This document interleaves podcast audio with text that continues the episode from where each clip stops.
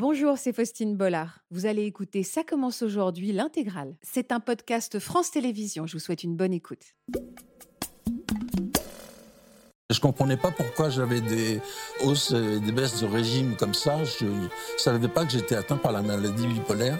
Et c'est une telle maladie, c'est une telle souffrance que je le cachais. Une question est tombée, à quoi bon? Et je suis tombé par terre. Physiquement, vraiment Physiquement, je suis tombé par terre. J'étais surexcité. Et là, je suis déprimé à un point épouvantable, angoissé. Ça a été quoi la pire crise de dépression, de mélancolie que vous ayez pu faire? Je me suis mis devant un TGV, j'ai voulu en finir. J'ai été diagnostiqué à 35 ans. Mon psychiatre m'avait comparé la crise maniaque avec comme une longue prise de cocaïne. Déjà passé une semaine sans dormir. On peut prendre des risques, les dépenses excessives. euh, Symptômes. C'est un symptôme classique. On va dire qu'une crise maniaque, ça me coûtait entre 15, 20, 30 000 euros de trois mois, que je n'avais pas. C'était mes 25 ans. Comment elle s'est passée cette soirée? Mal.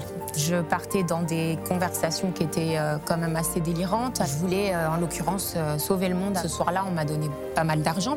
Et tout cet argent, je l'ai dilapidé tout de suite après, derrière. et ça s'est fini voilà, en, dispute bah, sur la fin. Mon petit frère, ça fait 12 ans qu'on ne s'est pas parlé. Il n'a pas compris.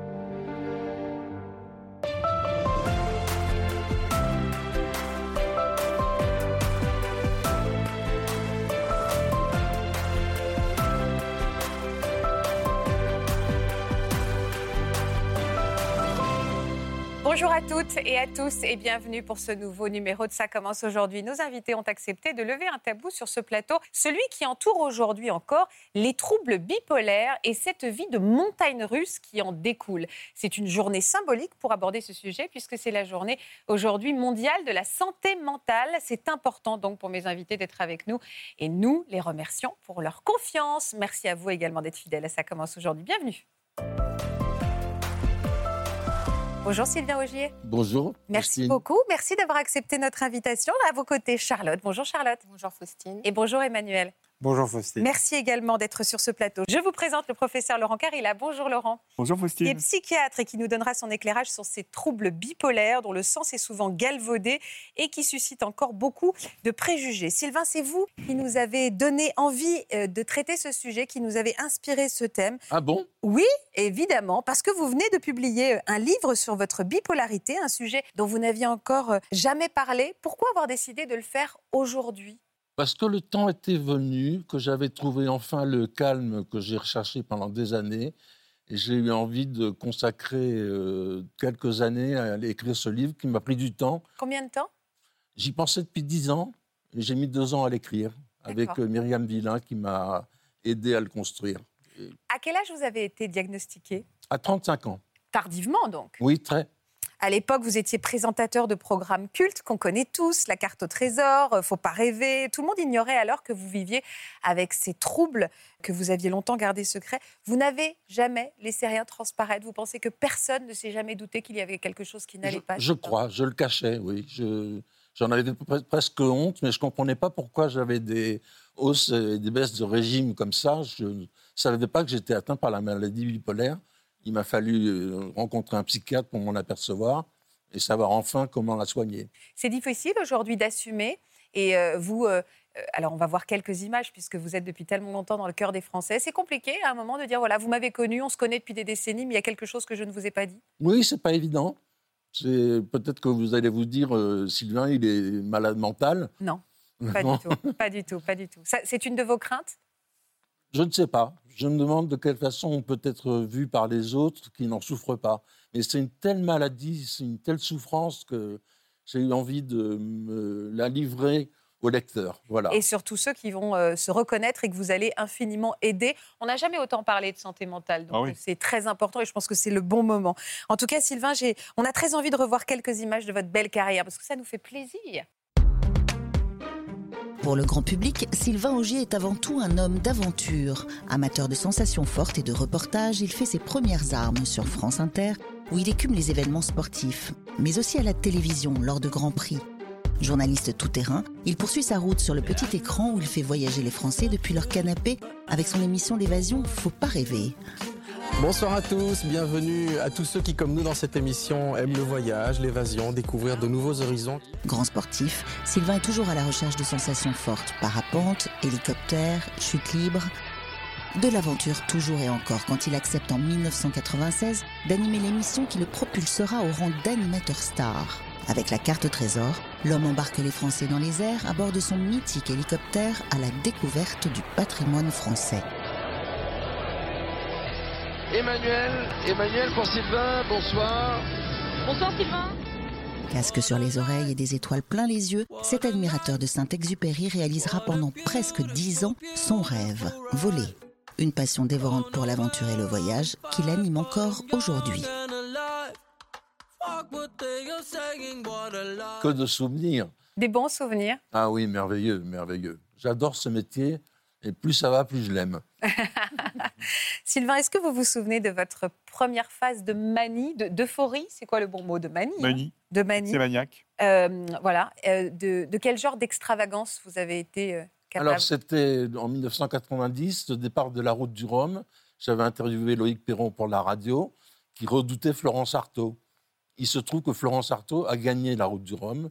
Et moi, j'avais rejoint la Guadeloupe en me disant que ça allait être formidable. J'avais vu de l'hélicoptère de Lionel Poilane le- la régate du départ. Et c'était la fête là-bas. Vraiment, c'était la fête. Mhm. Et d'un seul coup, je suis devenu un peu fou.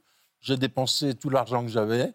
J'ai loué des petits Pour avions faire quoi privés. Parce que vous étiez sur place? Oui, j'étais sur place. D'accord. Et pour faire quoi Euh, faire J'avais des... loué Ouais. des avions privés pour euh, emmener des copains euh, voir les îles en attendant l'arrivée Ah ouais de Florence. Ouais. On ne savait pas encore qu'elle allait être victorieuse. J'ai loué des catamarans de croisière. Je je m'étais acheté une suite dans un hôtel dont j'avais absolument pas besoin. Je dormais deux heures par nuit. Je parlais à qui voulait l'entendre. Et je parlais très vite, avec beaucoup d'idées différentes. D'accord. Et ça a été une semaine à part dans mon, dans mon cursus. Physiquement, euh, ça devait être épuisant pour vous? Oui, mortel. Ouais. Euh, Les, les gens se sont rendus compte à côté de vous que vous n'étiez pas dans votre état Oui, normal? oui, oui. On Je vous l'a dit compte. J'étais vraiment surexcité, quoi. D'accord. Et vous avez dépensé donc des, des dizaines de milliers d'euros? Euh, ce que j'avais. Tout ce que vous aviez? Oui, tout ce que j'avais. Et alors la descente, elle est arrivée au bout de huit jours? Quand est-ce que vous êtes revenu? Je suis rentré à Paris. Ouais. J'ai fait une autre émission avec Jean-Louis Etienne à Brest sur son voilier Antarctica. Et rentré dans la chambre d'hôtel, une question est tombée. À quoi bon? Et je suis tombé par terre. Physiquement, vraiment? Physiquement, je suis tombé par terre. Ouais. J'ai roulé jusqu'au téléphone pour appeler un psychiatre, n'importe lequel, pour lui dire voilà ce qui est en train de se passer. J'étais surexcité. Et là, je suis déprimé à un point épouvantable, angoissé. Il m'a dit venez me voir lundi, il était à Paris. Je vous expliquerai ce que vous avez. Et il m'a fait découvrir ce que c'était que la maladie bipolaire. Donc là, vous aviez 35 ans. C'est là où on a prononcé ce mot de bipolarité. Tout à fait. Comment vous l'avez reçu, ce diagnostic? Je me suis demandé ce que ça voulait dire, déjà pour commencer. Et je me suis mis à penser à mon père qui était lui-même bipolaire et qui avait fini sa vie d'une façon dramatique, seul, isolé, en hôpital psychiatrique avec des électrochocs, enfin l'horreur, quoi, tout ce que je voulais pas vivre. Et j'ai, je me suis battu tout seul pour essayer de faire que ça ne se voit pas, quoi. J'avais pas réalisé que c'était une maladie Ah, Il a fallu qui du pouvait se guérir. Même en ayant eu votre père sous les yeux, il y a une hérédité, c'est une maladie génétique? Non, c'est pas une maladie génétique. Les- la génétique joue un rôle, mais dans les maladies psychiatriques et dans toutes les maladies chroniques d'ailleurs, il y a la génétique, l'environnement, les facteurs personnels, etc. Pour la bipolarité, quand il y a un parent qui est atteint, il y a 10% de risque d'être bipolaire. Quand il y a deux parents atteints, il y a 30% de risque d'être bipolaire. Ah oui, d'accord. ouais, Voilà. Donc il y a une part héréditaire, mais on peut Mais dire pas que c'est que, mais pas que. Euh, et quelle a été votre pire phase dépressive, on dit? C'est Dépressive. ça, maniaque. Mélancolique même. dépressive. Mélancolique. Mélancolique. On peut dire mélancolique. Il y a de Ah, l'affect dans mélancolie, c'est étonnant. Mélancolie, c'est la forme la plus sévère en psychiatrie de dépression. Ah d'accord. Ah je savais pas. J'ai eu des descentes morales mélancoliques, justement, épouvantables, mais qui ne duraient pas longtemps. C'est quoi, disiez- pas, c'est pas quoi, c'est quoi pas longtemps pour vous, Sylvain? 24 heures, 36 heures, 48 heures, maxi. Et puis après, le- la vie revenait normale. Vous ressentiez quoi pendant ces, ces 48 heures Une angoisse euh, affreuse. Une anxiété. Je suis anxieux de nature depuis tout petit, mais je ne pensais pas que l'anxiété allait me rattraper un jour comme ça, euh, de cette façon-là, avec cette euh, intensité-là. Ça a été quoi la pire crise de dépression, de mélancolie que vous ayez pu faire? Je me suis mis devant un TGV, j'ai voulu en finir. Je commence le livre avec ça. Vous aviez quel âge? J'avais 55 ans. Pendant 20 ans, je me suis battu avec cette maladie sans comprendre comment on pouvait la soigner. J'avais lu qu'elle était inguérissable, qu'on l'a à vie, qu'on ne peut pas la guérir. En revanche, on peut la soigner. Et il faut tomber sur le, le ou la psychiatre qui vous donne le bon traitement. Et j'ai mis très longtemps à trouver la bonne personne. Mais ce jour-là, vous avez vraiment voulu en finir avec la vie, Sylvain? Ah oui. Ah oui. La souffrance était terrible. J'ai vous- attendu que le TGV se rapproche euh, à une vitesse euh, effarante. Au dernier moment, j'ai fait un écart d'un mètre. Le TGV est passé devant moi à toute vitesse. Et là, je me suis dit que le suicide, c'était la souffrance de celui qui allait disparaître, mais c'était le début de la souffrance de ceux qui l'aiment. En l'occurrence, mes enfants, ma femme et les gens que j'aime autour de moi. Et ce jour-là, ça a été complètement fini.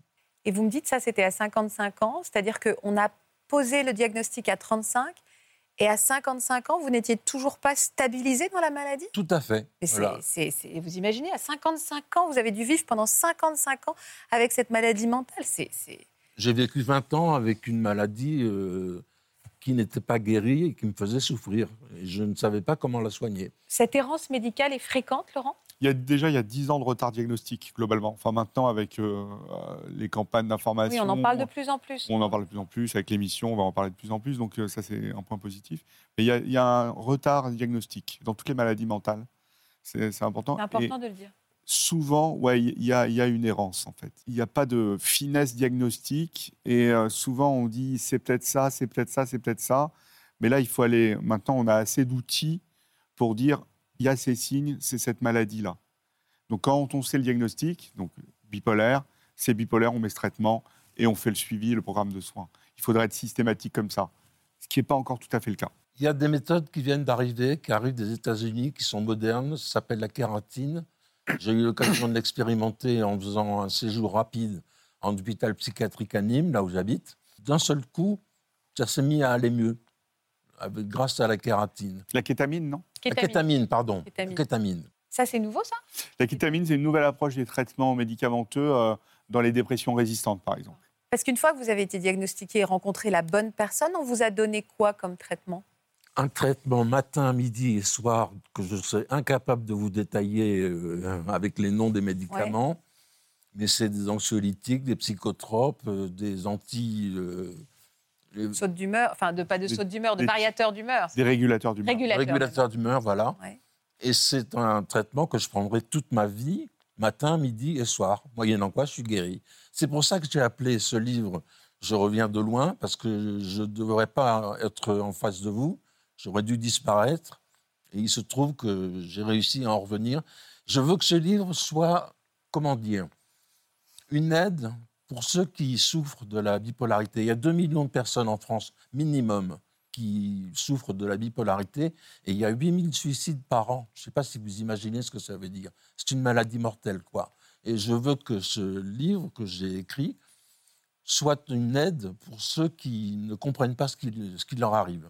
Parlez-moi de la régularité de vos phases. Donc les maniaques, vous m'avez raconté la plus impressionnante. En Guadeloupe, vous m'avez raconté la pire pour la phase de dépression, mais en règle générale, ça oscillait de quelle manière? C'était combien de temps pouvait durer votre phase dépressive? Comment ça se manifestait? Parce que vous aviez un travail à assurer, euh, Oui, une notoriété à assumer aussi. Comment Et ça se je, passait? Je cachais complètement mon, mon manque de moyens euh, psychiques pour maîtriser mon état d'humeur, mais ça ne durait pas très longtemps. Ça durait une journée, euh, une demi-journée.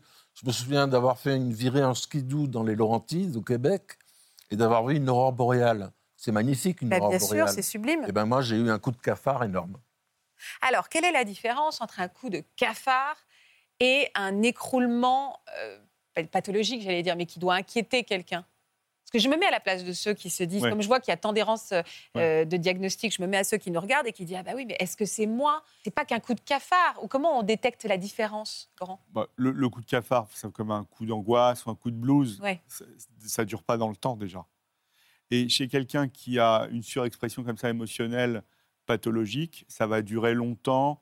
Ça va pas être tout à fait euh, comme le coup de blues classique, c'est-à-dire que on va surexprimer euh, enfin le mal-être, on va avoir plus d'angoisse, on va être plus triste, on va être euh, on va avoir moins envie de faire les choses, moins de plaisir. Vous voyez, donc euh, c'est plutôt ça le pathologique. C'est des symptômes qui sont présents, qui sont installés, qui durent longtemps, qui sont fréquents et qui sont à un haut niveau. Mais vous savez, si j'ai appelé le livre Je reviens de loin, c'est bien pour dire qu'on peut en revenir. On peut, on peut soigner Oui. cette maladie et redevenir normal comme je le suis devenu maintenant. Je suis enfin devenu heureux et serein parce que je suis soigné. Elle ressemble à quoi votre vie aujourd'hui? Sylvain, vous habitez où? J'habite à côté de Nîmes, entre Nîmes et Montpellier, à Sommières exactement, Hmm, à la campagne. Ouais. J'ai deux enfants adorables qui sont dans le cinéma, tous les deux à Londres et à Bordeaux. Et j'ai épousé une femme photographe il y a 31 ans, avec qui je suis toujours euh, en couple et amoureux. et la vie est belle. Et la vie est belle. C'est, Les voilà d'ailleurs, Manon et C'est beau, Adrien hein avec Carole. Ça a été difficile euh, de partager votre vie euh, en tant que personne souffrant de bipolarité? Oui, oui, ça a été difficile. C'est une épreuve euh, pas évidente à surmonter, pas, facile. D'autant que je manquais d'éléments de comparaison et j'avais pas trouvé la psychiatre qui m'a, Cécile, m'a trouvé mon traitement euh, enfin régulateur. Quoi. Ça a été long. Ça a été un soulagement quand le diagnostic a été posé pour toute votre famille? Oui. Hmm. Oui, bien sûr. Oui, bien sûr. Parce que quand on est mal, euh, tout le monde le voit, y compris euh, vos enfants, euh, ça se voit. Quoi. Ils savent que je suis irrégulier. Est-ce qu'on sait combien de proportion de la population euh, est touchée par la bipolarité? Il y, a pas, il y a un profil, c'est-à-dire est-ce que ça touche plus les hommes, les femmes, plus âgés C'est 1 à 2% 1 à 1,5 Ouais, de la population en France. Euh, c'est des chiffres assez similaires dans le monde. Le ratio, il est assez euh, semblable. C'est euh, autant, enfin, c'est quasi autant d'hommes que de femmes. Et le profil, euh, vous voulez dire le profil comment on Non, arrive il y a dans la pas. Oui, c'est ce que vous m'avez dit. Il n'y a pas Ouais. de, de Le ratio, Ouais. c'est- ouais, c'est- il est quasi pareil.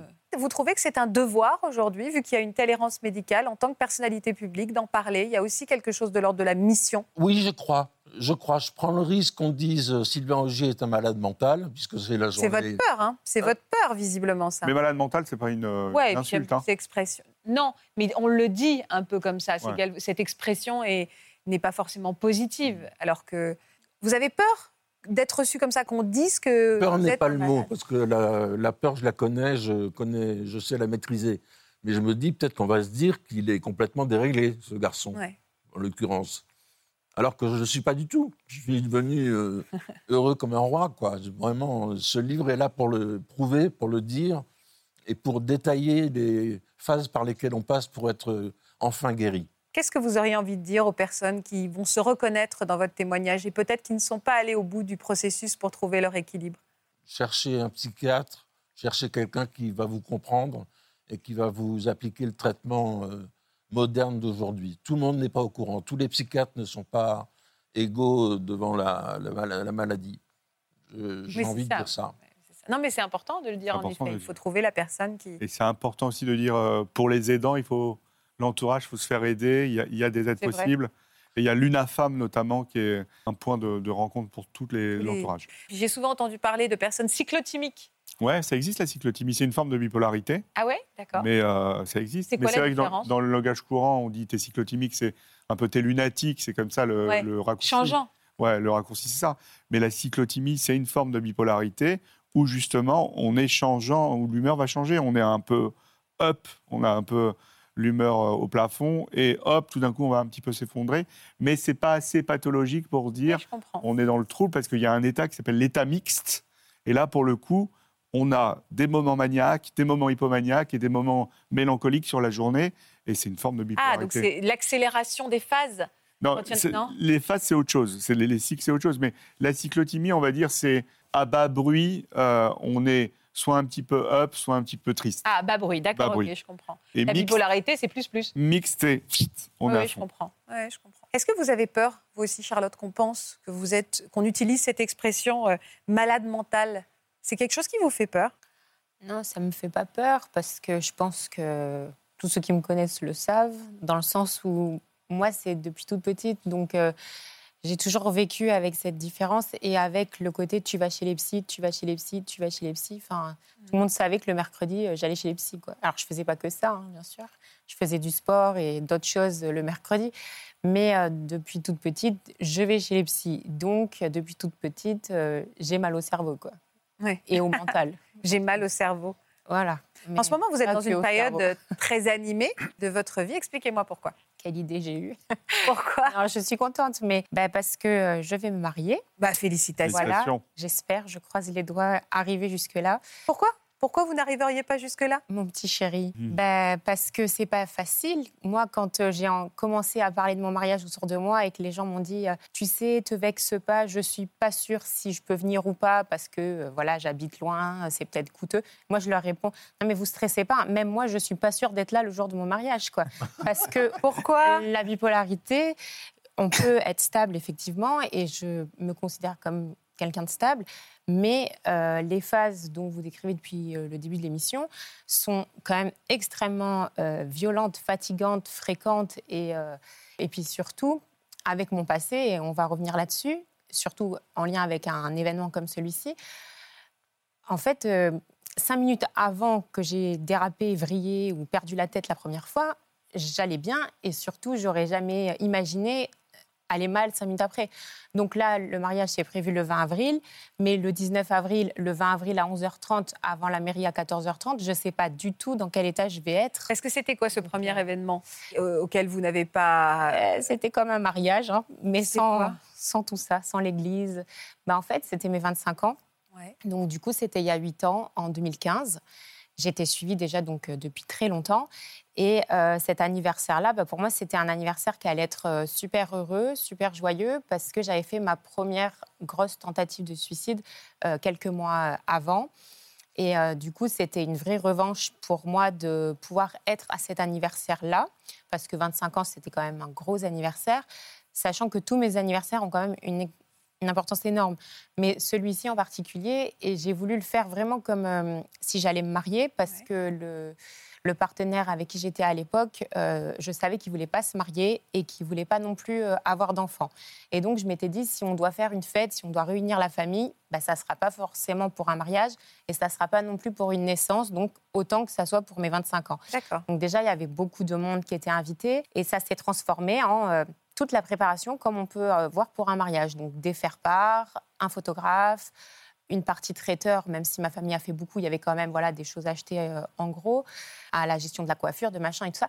Et donc je dormais pas, je prenais peut-être pas mon traitement à la bonne heure. Je le Vous aviez prenais, déjà ça, un traitement, d'accord. Voilà, j'avais déjà un traitement, et, mais je pense que j'étais moins régulière sur mon hygiène de sommeil, mon hygiène de traitement, mon hygiène d'alimentation, même ne serait-ce que d'aller faire pipi. Enfin, on n'a pas le temps d'aller faire pipi quand on est en phase maniaque. Ah ouais? Mais moi, je ne savais pas que j'étais en phase maniaque, puisque ça, c'était le début. Donc, juste avant l'anniversaire, au moment de l'anniversaire, ben, Comment elle s'est passée cette soirée? Mal. Ça s'est mal passé parce que j'ai accaparé tous les invités. J'ai pas pris le temps de manger ni ce qui était préparé en salé, ni même souffler vraiment les bougies. Je partais dans des conversations qui étaient euh, quand même assez délirantes, avec des points d'obsession euh, forts. C'est-à-dire, c'est quel?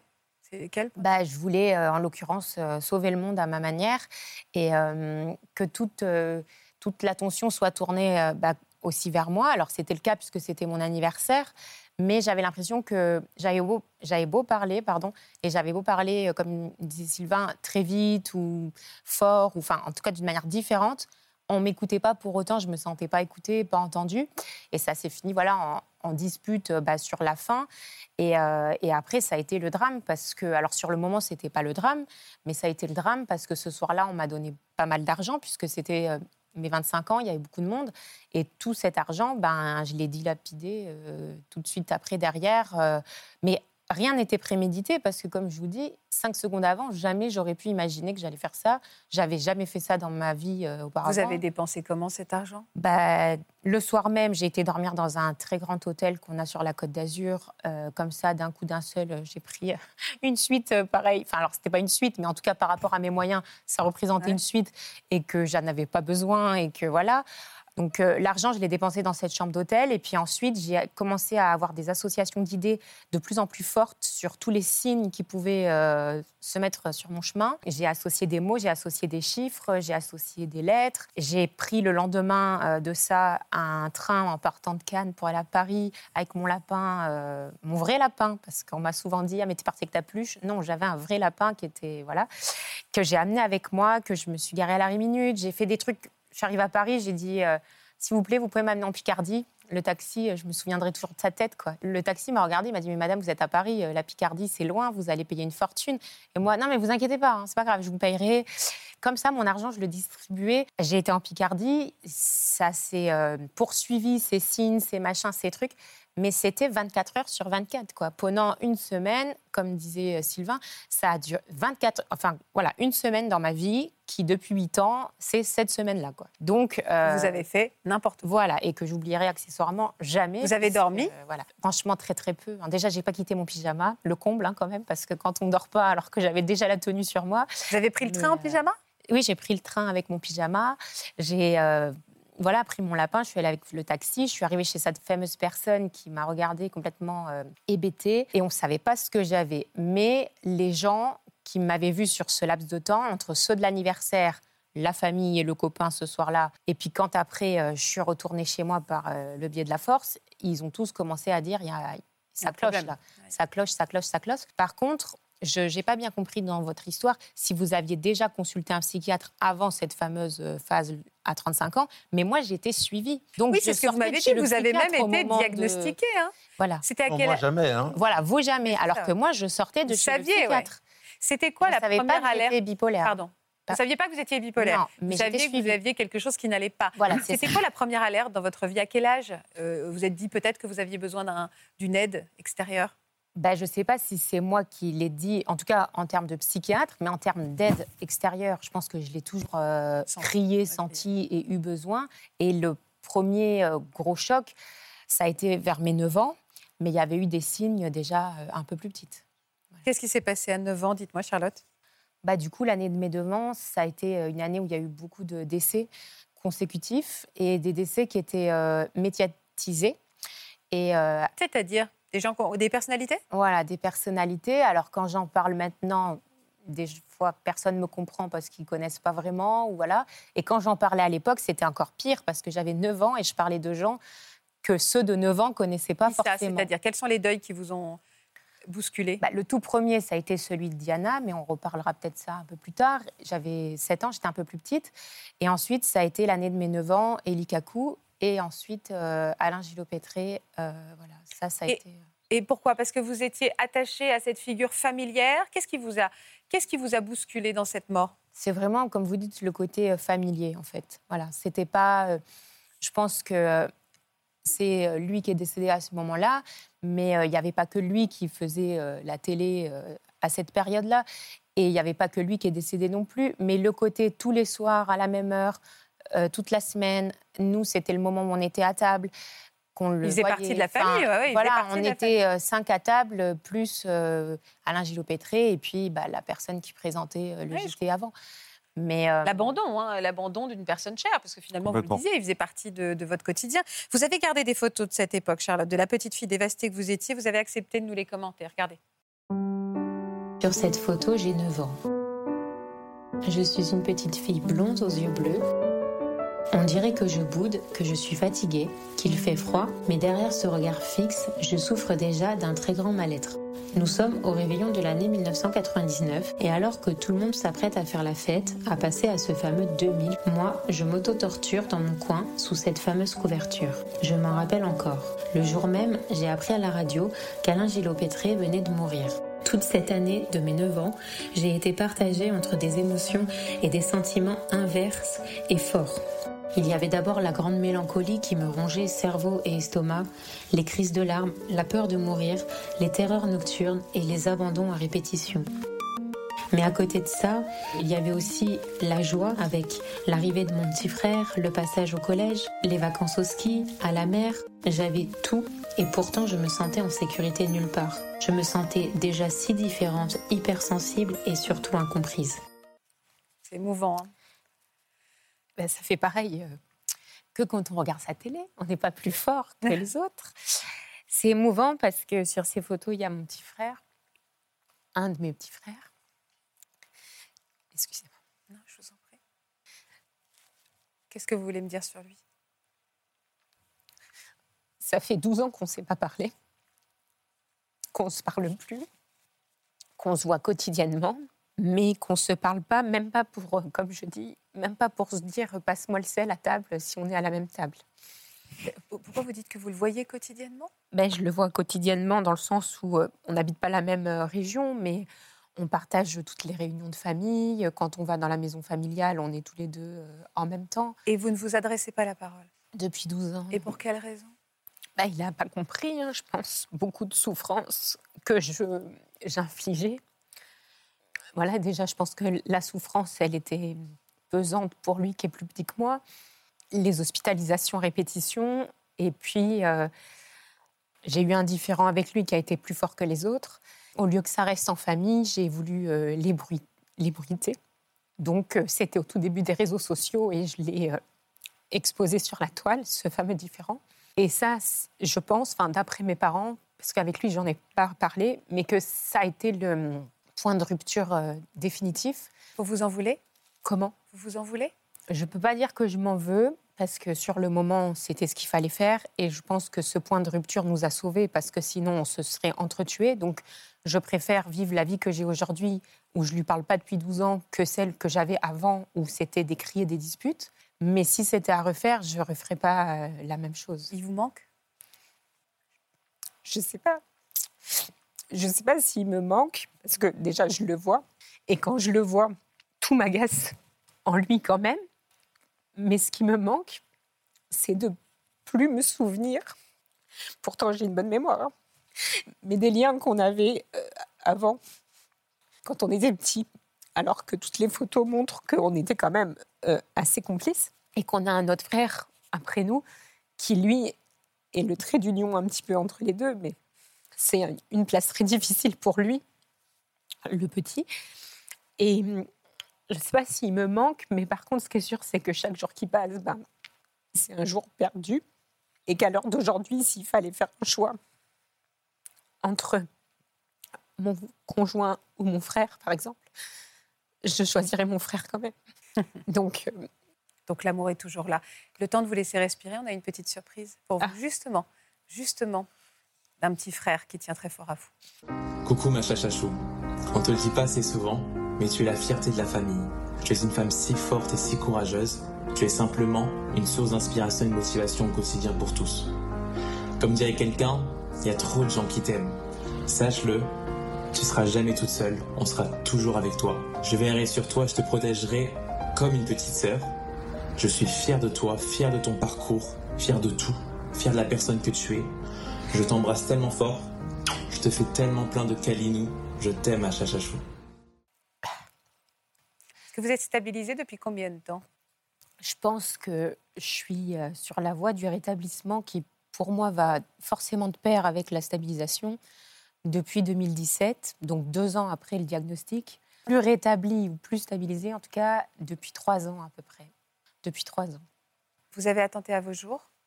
Oui, alors, euh, j'ai un gros doute là-dessus, parce que j'ai toujours pensé que j'avais extrapolé et que c'était que dans mes souvenirs. Mais en cherchant dans les papiers pour venir à l'émission, c'est bien écrit noir sur blanc que j'ai fait une tentative de suicide. Parce que c'était pas clair dans votre tête bah, C'était très clair, mais comme on m'a toujours dit t'exagères tout, je me suis dit, bon, bah, ce jour-là aussi, j'ai exagéré. Après tout, j'ai juste fait un appel à l'aide et puis c'était tout. Alors que le compte-rendu médical euh, marque bien euh, ce qui s'est passé. Vous avez fait quoi? Bah, J'ai fait que c'était toujours en lien avec les autres, comme je dis tout à l'heure, dans la provocation. Donc, j'étais pas toute seule. C'était une mise en scène, plutôt, un appel à l'aide qui aurait pu me coûter ma vie. Donc, euh, j'étais sur, euh, sur une route, sur une autoroute en l'occurrence, et j'ai voulu euh, sauter de la voiture pendant que cette route roulait, après avoir répété je vais mourir, je vais mourir, je vais mourir, ou je vais me tuer plutôt, parce que c'est pas pareil. Et en fin de compte, j'ai attendu, alors pas que le train passe et je me suis reculée, mais j'ai attendu qu'on arrive à la barrière de péage. Ça me fait, ça me fait sourire. C'est pas qu'on n'est pas courageux, mais on veut pas mourir. Enfin, moi, personnellement, je voulais pas mourir. je voulais déjà appeler au secours et je voulais arrêter de souffrir. Mais j'avais peur déjà de mourir. Et puis j'avais peur, comme disait Sylvain, de laisser les gens autour de moi mon petit frère, en l'occurrence, qui était petit. Donc, euh, je ne suis pas allée sous les roues de la voiture. Mais le traumatisme est tout aussi important, parce que ceux qui meurent, ils s'en souviennent pas. Enfin, je pense pas. Euh, moi, je vis avec quand même tous les jours. À partir de quel âge on peut être diagnostiqué? Parce qu'on parle d'une petite fille de 9 ans. On peut euh, Oui. déjà voir des symptômes Oui, bon, il y a des troubles bipolaires chez l'enfant et l'adolescent. Ah oui? Tout à fait. Et les symptômes sont les mêmes que quand on est adulte? C'est pas tout, c'est pas tout à fait les mêmes euh, dans l'expression. euh, C'est-à-dire que c'est pas un accès maniaque franc ou un accès hypomaniaque franc, vous voyez, d'euphorie, mais c'est des, des troubles du comportement, c'est des dépressions atypiques. il y a tous ces éléments-là. Alors c'est des affaires d'ultra spécialistes quand même, parce que des fois on se dit bon, euh, c'est des trucs d'enfants, d'ados et tout, mais quand, encore une fois, quand les symptômes persistent, il faut vraiment euh, se dire il y a peut-être quelque chose. Et ça, je le rappelle toujours, on en a déjà, on en avait déjà parlé dans d'autres émissions, mais les bipolaires sont à, haut risque de suicide. Les bipolaires non traités, qu'on soit enfant, adolescent ou euh, même adulte, hein, il y a 20% de suicides chez les bipolaires non traités. Donc, non euh, traités ou maltraités, parce qu'il y a Ouais. beaucoup de médicaments, même pour la psychiatrie, qui provoquent des idées noires et qui accentuent, enfin moi en tout cas, quand c'était pas la- le bon traitement ou les bonnes doses, euh, ou que je les prenais pas de la bonne façon, le traitement pouvait aggraver euh, ce, faut ce tout de suite sentiment. appeler son psychiatre. Voilà, oui, oui, oui. Et les lignes d'écoute, surtout, Les parce que euh, on n'en parle pas assez, mais euh, elles font bien le job aussi, hein, 24 heures sur 24, 365 jours par an, gratuites. C'est essentiel, hein, les lignes d'écoute. Tout à l'heure, Sylvain disait ça a été la tarse. Toute ma, toute ma vie, ça a été une tare. Vous aussi Vous utiliseriez ce mot? Non, mais euh, j'en ai d'autres. hein. Enfin, C'est quoi, quand même un fléau, parce que euh, ça a été euh, un vrai handicap. Moi, j'appelle pas ça une maladie, mais par contre, euh, un handicap euh, lourd, très très lourd. Le fait qu'il soit invisible, euh, encore plus lourd, parce que c'est pas marqué sur mon front. Ça se distingue à mes comportements qu'il y a un truc qui va pas bien. Mais c'est souvent, alors petite, c'était, voilà, je suis capricieuse, je suis mal élevée, j'en fais qu'à ma tête. mais, et plus tard, la même adulte, c'est encore tous les jours à se justifier, même en étant rétablie. J'ai senti une émotion quand vous avez dit c'est une maladie invisible. Le fait de, venir ici, c'est aussi une forme de dire maintenant je le dis une bonne fois pour toutes, qu'on porte sur moi le regard de quelqu'un qui a ce handicap et pas juste quelqu'un de capricieux, d'excessif. euh, De... J'aimerais bien, oui, effectivement, que ça soit plus vu. Alors moi, j'en parle déjà beaucoup dans les médias. Je m'en cache pas. Je l'explique euh, souvent dans toutes les situations. euh, S'il faut l'expliquer, je l'explique. Presque, on m'a dit, euh, tiens, c'est un alibi, euh, c'est une excuse, tu es bipolaire, alors tu dois avoir un passe-droit. Bah non, mais euh, un peu quand même. Enfin, je veux dire, quelqu'un qui a une chaise roulante, on va pas lui dire, ah, tu es en chaise roulante, tu as un passe-droit, euh, tu vas devant nous. Ouais. Bah, moi, j'ai un handicap et j'aimerais bien parfois avoir un passe-droit, oui. Et le fait d'être aujourd'hui ici, c'est un honneur pour moi de pouvoir voilà, le dire plus fort, plus haut, plus loin, à plus de monde. Euh, Sylvain et Charlotte, Emmanuel nous parlaient de- du fait qu'ils aient eu une semaine, finalement. Ils s'en souviendront toute leur vie. La semaine un peu où voilà, tout, est- tout leur a, a explosé au visage. Ça a été le cas pour vous aussi. Vous avez comme ça une semaine, une phase de manie où, où ça a été plus loin que, que les autres fois? Non, moi, j'ai des semaines, Des des semaines? semaines, des mois. Des mois entiers de manie? Elles Des ressemblent. maniaques, Des crises maniaques qui durent plusieurs mois. Elles, bah, elles- Deux mois, Ah ouais deux mois et demi, trois Et- mois. Quelle extrémité euh, Vous avez été jusqu'à où alors? Dans la, fin, Comment ça s'est exprimé ces phases? Euh, les symptômes sont, sont les mêmes, sauf qu'ils vont être plus longs dans la durée. Ouais. Euh, de moins en moins de sommeil, évidemment. Malheureusement, je, je vais utiliser le mot record, mais ça n'en est pas. Mais j'ai j'ai déjà passé une semaine sans dormir, et vraiment sans dormir du tout, Ah ouais. sans prendre de drogue. Euh, C'est un signe évocateur, ça. Le De besoin réduit de sommeil. Ah oui Ouais. C'est qu'on n'y arrive pas ou c'est qu'on n'en a pas besoin Non, on a un besoin physiologique réduit. C'est physiologique. On n'a plus envie de dormir. On a, on a, on n'a pas sommeil. On n'a pas sommeil. On n'est pas fatigué. Je vais vous dire que pendant cette semaine-là, ça m'est quand même arrivé. Donc, je sortais, j'étais toujours dehors, dans des bars, la nuit, et je pouvais rentrer quand même chez moi à un moment. Je me rendais compte peut-être qu'il fallait que je fasse une douche comme ça. J'essayais de m'allonger deux heures. Je ne dormais même pas les deux heures, et au bout de deux heures, je repartais. Donc, ça, c'est pour moi le symptôme euh, euh, plus évident. Euh, mes crises maniaques étaient liées quasiment tout le temps à des alcoolisations. Et, et c'est là, c'est assez spécial parce que mon psychiatre, le psychiatre qui m'a qui m'a diagnostiqué, donc dix ans après, je, je, fais partie de la moyenne. Hein. euh, très vite m'a dit, mais euh, m'a interrogé si, si, je prenais de la cocaïne. J'ai goûté, mais j'ai jamais. Et il m'avait comparé à l'époque euh, la crise maniaque avec comme une longue prise de cocaïne, parce que euh, je me sentais un peu invulnérable. Ouais, tout puissant. Tout puissant. J'arrivais à boire quand même des, énormément. Alors si je tombais, j'étais sous, mais euh, pas chimiquement ce qui se passait dans mon sang, mais euh, je continuais. Euh, évidemment, je faisais, euh, buvais moins pendant une partie de la nuit, mais à 7 heures du matin, je réattaquais, tout en gardant une sorte de conscience pour pouvoir toujours pénétrer dans des endroits. Certainement, je devais avoir l'air complètement ahuri, mais une sorte de contrôle de soi, un état second pour moi. Les extrêmes allaient surtout vers euh, le monde de la nuit et commençaient avec cet euh, sentiment de surpuissance où je ne pense pas qu'on ressente une surpuissance, mais on n'a plus peur. On n'a plus peur de rien. Mm. Donc, euh, on peut faire prendre des risques, bien évidemment. Et un des risques que je prenais, moi, c'était de fréquenter n'importe qui. C'est-à-dire? Ben, Je me retrouvais dans des endroits où des gens étaient armés, où euh, certainement il y avait de- des gens du milieu, on va dire. Euh, je ne les connaissais pas, hein, je ne faisais pas partie, mais comparé à mon enfance, à mon éducation, à qui j'étais, je n'avais strictement rien à faire dans ces lieux-là. Ouais, je comprends. Et j'y arrivais de fil en aiguille. C'est que vous, savez, vous commencez votre euh, crise le, le vendredi soir, hein, vous la finissez euh, un mois après, vous allez euh, errer dans des endroits incroyables Ouais. et il va vous. euh, Et vous travailliez dans quel milieu à l'époque? Quand ça a commencé, je travaillais dans la publicité D'accord. à Londres. À Paris? À Londres Et c'est quoi ces lieux dont vous nous parlez, des lieux improbables, incroyables, auxquels vous êtes retrouvés? Des afters euh, underground de, de Londres, Ouais. Paris, de- ou, ou qui sont fréquentés par des gens plus ou moins fréquentables. Il y a, il y a une partie de la nuit, bah, tout le monde le sait, euh, Bien sûr. Dark, dark. dark, euh, entre, euh, entre 3h et 7h du matin, euh, des gens se croisent, des fêtards et des gens de la nuit, et les gens qui vivent aussi la nuit, peut-être parce qu'ils aiment se cacher. Ouais, bien sûr. Voilà, donc ce- c'est c'est toujours est-il que moi j'étais dans ce, ce monde de la nuit parce que j'étais un pur fêtard, mais pas parce que euh, je Oui. faisais partie de, de quoi que ce soit. Vous avez eu des accidents pendant ces moments où vous êtes mis en danger vous est arrivé des choses? J'ai eu énormément d'accidents, j'ai eu plusieurs accidents euh, de voiture. Euh, j'ai un accident en particulier qui, euh, qui m'a valu un, quasiment un an et demi d'hôpital. D'accord. Et est-ce que vous avez vous aussi dépensé des sommes inconsidérées? Oui.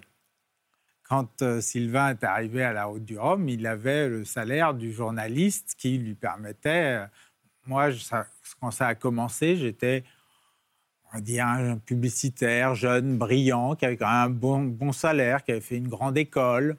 On va dire qu'une crise maniaque, ça me coûtait entre 15, 20, 30 000 euros, deux, trois mois, Ah ouais. que je n'avais pas.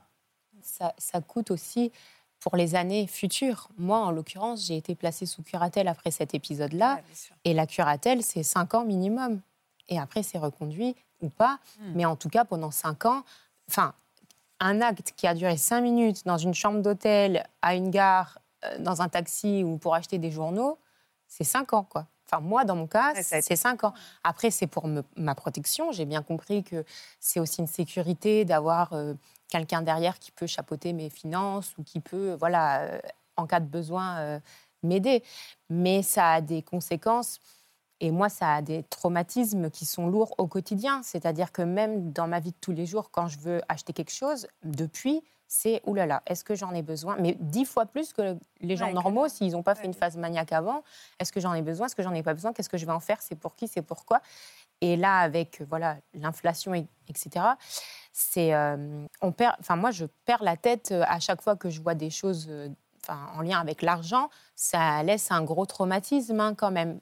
Et puis même au niveau des proches, Moi, à Noël, quand il me voyait arriver avec les cadeaux, c'est euh, depuis cet événement-là, alors que c'était pas plus avant mm. qu'après. Ouh là là, t'as fait une phase maniaque. Ouh là là, combien t'as dépensé Ouh là là, combien ça t'a coûté Vous êtes endetté, vous, Emmanuel? Euh, Régulièrement. Enfin, j'estime que j'aurais fait cinq grandes crises. Euh, et à chaque fois, je m'endettais. Euh, j'ai l'impression d'avoir vécu toute ma vie à rembourser. Et à quoi ressemblaient vos phases de dépression? À deux, trois, quatre mois sous une couette sans bouger, avec une boule au ventre euh, qui brûle, qui glace, qui... une honte et une culpabilité mêlée qui vous font que vous préférez rester caché sous la couette? Je me, souviens, juste une petite anecdote, j'étais revenu chez mes parents hein, bien plus tard, mais j'étais fumeur, gros fumeur de cigarettes, de, paquets. J'étais tellement mal, ma mère euh, allait m'acheter des, paquets de cigarettes, alors qu'elle est médecin, donc c'est difficile pour elle. Eh bien, euh, je me souviens d'une des premières fois où je suis ressorti pour aller au bureau de tabac. Le bureau de tabac, il devait être à 200 mètres de la maison. J'étais mais terrorisé du regard que les gens pouvaient avoir sur moi. Il n'y avait personne. Hein. Euh, j'ai dû croiser trois personnes sur l'autre trottoir. Enfin, arriver jusqu'au bureau de tabac, parler aux, aux buralistes, c'était un, un, supplice incroyable. Ça a été... Quand est-ce que vous avez touché le fond, Emmanuel? J'ai touché le fond euh, à ce moment-là. Et vous aviez quel âge? Plusieurs fois. Hein. Donc, euh, j'ai touché le fond à, à, 28 ans par un accident. Euh, et ensuite, entre 33 et 40 ans, j'ai touché le fond trois fois. Et c'est là où vous avez été diagnostiqué? J'ai été diagnostiqué à 35 ans. Vous avez mis du temps à trouver le bon psychiatre qui vous a accompagné? C'était le, sixième psychiatre. que vous aviez pu. J'ai mis 10 ans. La, chose qui reste pour moi une grosse interrogation, et je viens d'une famille de médecins, donc je n'en veux pas aux médecins. Ils m'ont donné euh, naissance, donc voilà. Mais quand même, euh, j'ai eu un, très grave accident. Je suis resté euh, hospitalisé longtemps il y avait une psychiatre qui venait me voir parce que j'avais un traumatisme. J'étais évidemment, quand j'ai eu l'accident, en état euh, très alcoolisé, donc j'avais 2 grammes 8 dans le sang. Et euh, on s'est occupé du, jeune fêtard qui avait trop fait la fête, qui avait abusé. Mais pas de la cause. Et donc elle m'a vu pendant tout ce moment à l'hôpital. Je l'ai vu ensuite dans son cabinet privé pendant deux ans. Elle ne m'aura jamais diagnostiqué. Alors, après, on, se pose des questions. Peut-être que je ne lui racontais pas ma vie euh, comme je vous la raconte aujourd'hui. Euh, peut-être que je ne donnais pas les détails qui. Pour moi, ça reste un, mystère. Comment a-t-elle pu euh, passer à côté? Et qui est ce psychiatre alors qui vous a sorti la tête de l'eau? Comment s'est passée la rencontre? En gros, à 30, 35 ans, je, rentre, je rentre chez mes parents je vis à Paris à ce moment-là. Après Londres, je, vis à Paris. On va dire que c'est la quatrième ou la cinquième fois que je retombe quasiment dans le caniveau, euh, comme métaphore, mais pas loin. Hein. Donc, euh, j'ai plus d'argent, j'ai que des dettes, plus de compagne, plus de boulot, plus d'amis. Alors, ils reviendront. Je les salue ici parce qu'ils sont encore tous, euh, tous revenus, mais on se met dans des tels états, tels que, oui, je comprends tout à fait qu'on ne nous appelle pas et on ne réponde pas au téléphone quand on appelle. Mais donc, plus rien. Et c'est un peu le choix entre euh, le suicide, la rue ou rentrer chez les parents. C'était le choix qui a été le mien. Donc, je suis rentré à Nantes et là, je pense que ma, mère euh, avait depuis un moment euh, des gros doutes sur le diagnostic, euh, peut-être dans une autre type de génération où les femmes, la vie des femmes était plus difficilement imposable, imposée, enfin bref. Toujours est-il qu'elle a, a, fini par imposer l'idée et me faire rencontrer un psychiatre, se renseigner, qui était expert qui avait vraiment décidé euh, de s'occuper spécifiquement des troubles bipolaires. Et vous a dit quoi, ce psychiatre, quand il vous avait il m'a fait raconter à peu près tout ce que je viens de vous dire. hein. Ça a été assez rapide. Hein. Il m'a dit, Emmanuel, je, je, je crois que je, je sais ce dont vous souffrez. Je peux vous aider. Peut faire équipe. Et on va faire équipe.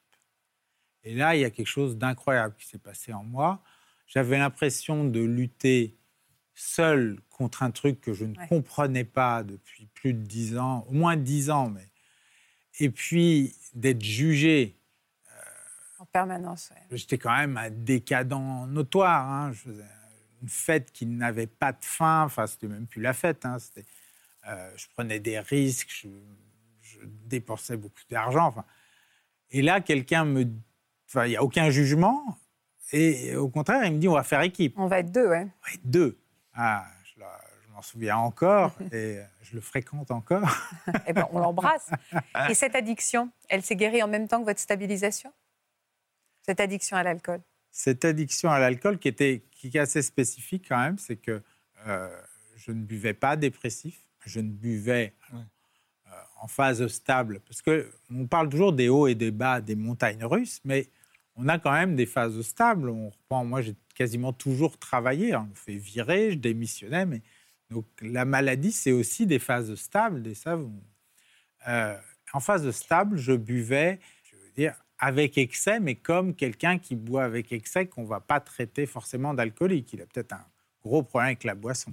Par contre, en phase maniaque, je devenais un alcoolique pathologique jusqu'à cacher des bouteilles. Donc c'était euh, et cette addiction a, a disparu le jour où j'ai accepté de faire une cure alcoologique, vraiment pour m'en débarrasser.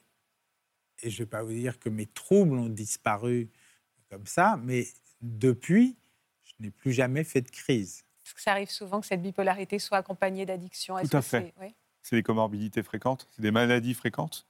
Qui coexistent en fait. Et il y a souvent, euh, comme, comme vous l'écrivez bien, c'est en phase maniaque, euh, ils vont se mettre à consommer euh, pendant la phase beaucoup d'alcool ou de la cocaïne, des, des- des substances qui vont stimuler.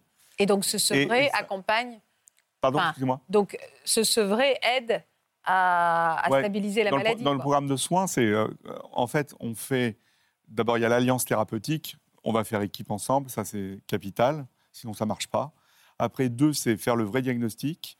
Trois, maintenant, en 2023, tous les médecins et tous les spécialistes devraient, même les généralistes, hein, devraient euh, dépister sur des symptômes. Est-ce qu'il y a bipolarité ou pas? Parce que c'est une maladie qui est extrêmement fréquente. Après, c'est mettre le bon traitement. Et dans le programme de soins, c'est on traite tous les problèmes qu'il y a en même temps. C'est-à-dire que on va traiter la bipolarité, on va traiter s'il y a des addictions. Souvent, on ne parle pas aussi, mais dans la bipolarité, il y a beaucoup de comorbidités physiques, hein, il y a beaucoup de diabète, il y a beaucoup d'hypertension artérielle, etc. Et ça, il faut les traiter, les rechercher et les traiter. Donc oui, on va faire des sevrages, on va faire un programme addictologique, Mm. et il va y avoir le programme psychiatrique en parallèle. Si je peux intervenir juste en ayant fait euh, autour de moi plusieurs fois une psychanalyse, genre je me suis ren- rendu compte quand même que ces montées, ces, ces descentes, euh, qui étaient longues hein, pour moi, euh, tournaient toujours autour d'un problème de gestion de mes émotions. Je dis que j'ai- appris aujourd'hui à apprivoiser mes émotions. Euh, C'est évident pour moi que l'alcool ou toute drogue euh, est à proscrire, puisque comment voulez-vous commencer à gérer votre émotion sous substance? Oui, mais quand on est maniaque, Oui, on gère plus rien. oui, tout on est tellement bien. Oui, mais euh, C'est ça. Vous avez ça, le- écrit- Mais c'est important de gérer ses émotions, vous avez tout à fait raison de le dire. Et dans les programmes de soins, il y a des programmes de gestion des émotions. Vous avez écrit ce livre, hein, S'apprivoiser, confession d'un ex bipolaire en consultation. Voilà pour cet ouvrage, si on veut connaître mieux votre histoire. Et vous avez également, euh, Charlotte, coécrit ce livre, Le phare des deux pôles, espoir, petit traité pour mieux vivre avec ces troubles bipolaires. Merci beaucoup à tous les trois de nous avoir euh, aussi bien expliqué cette maladie, euh, ce handicap. J'aime bien l'idée de retenir ça. Merci pour vos parcours et votre confiance. Merci beaucoup. Euh, merci Laurent. Merci Faustine. Je vous dis à demain. Vous aussi venez témoigner dans Ça commence aujourd'hui. Vous avez été victime d'usurpation d'identité et cela a eu de lourdes conséquences dans votre vie. On vous a volé votre identité et vous avez été accusé à tort de délits que vous n'aviez jamais commis. Pour une autre émission, vous et votre famille avez survécu à un naufrage spectaculaire. Si vous êtes concerné, laissez-nous vos coordonnées au 01 53 84 30 99 par mail ou sur le Facebook de l'émission.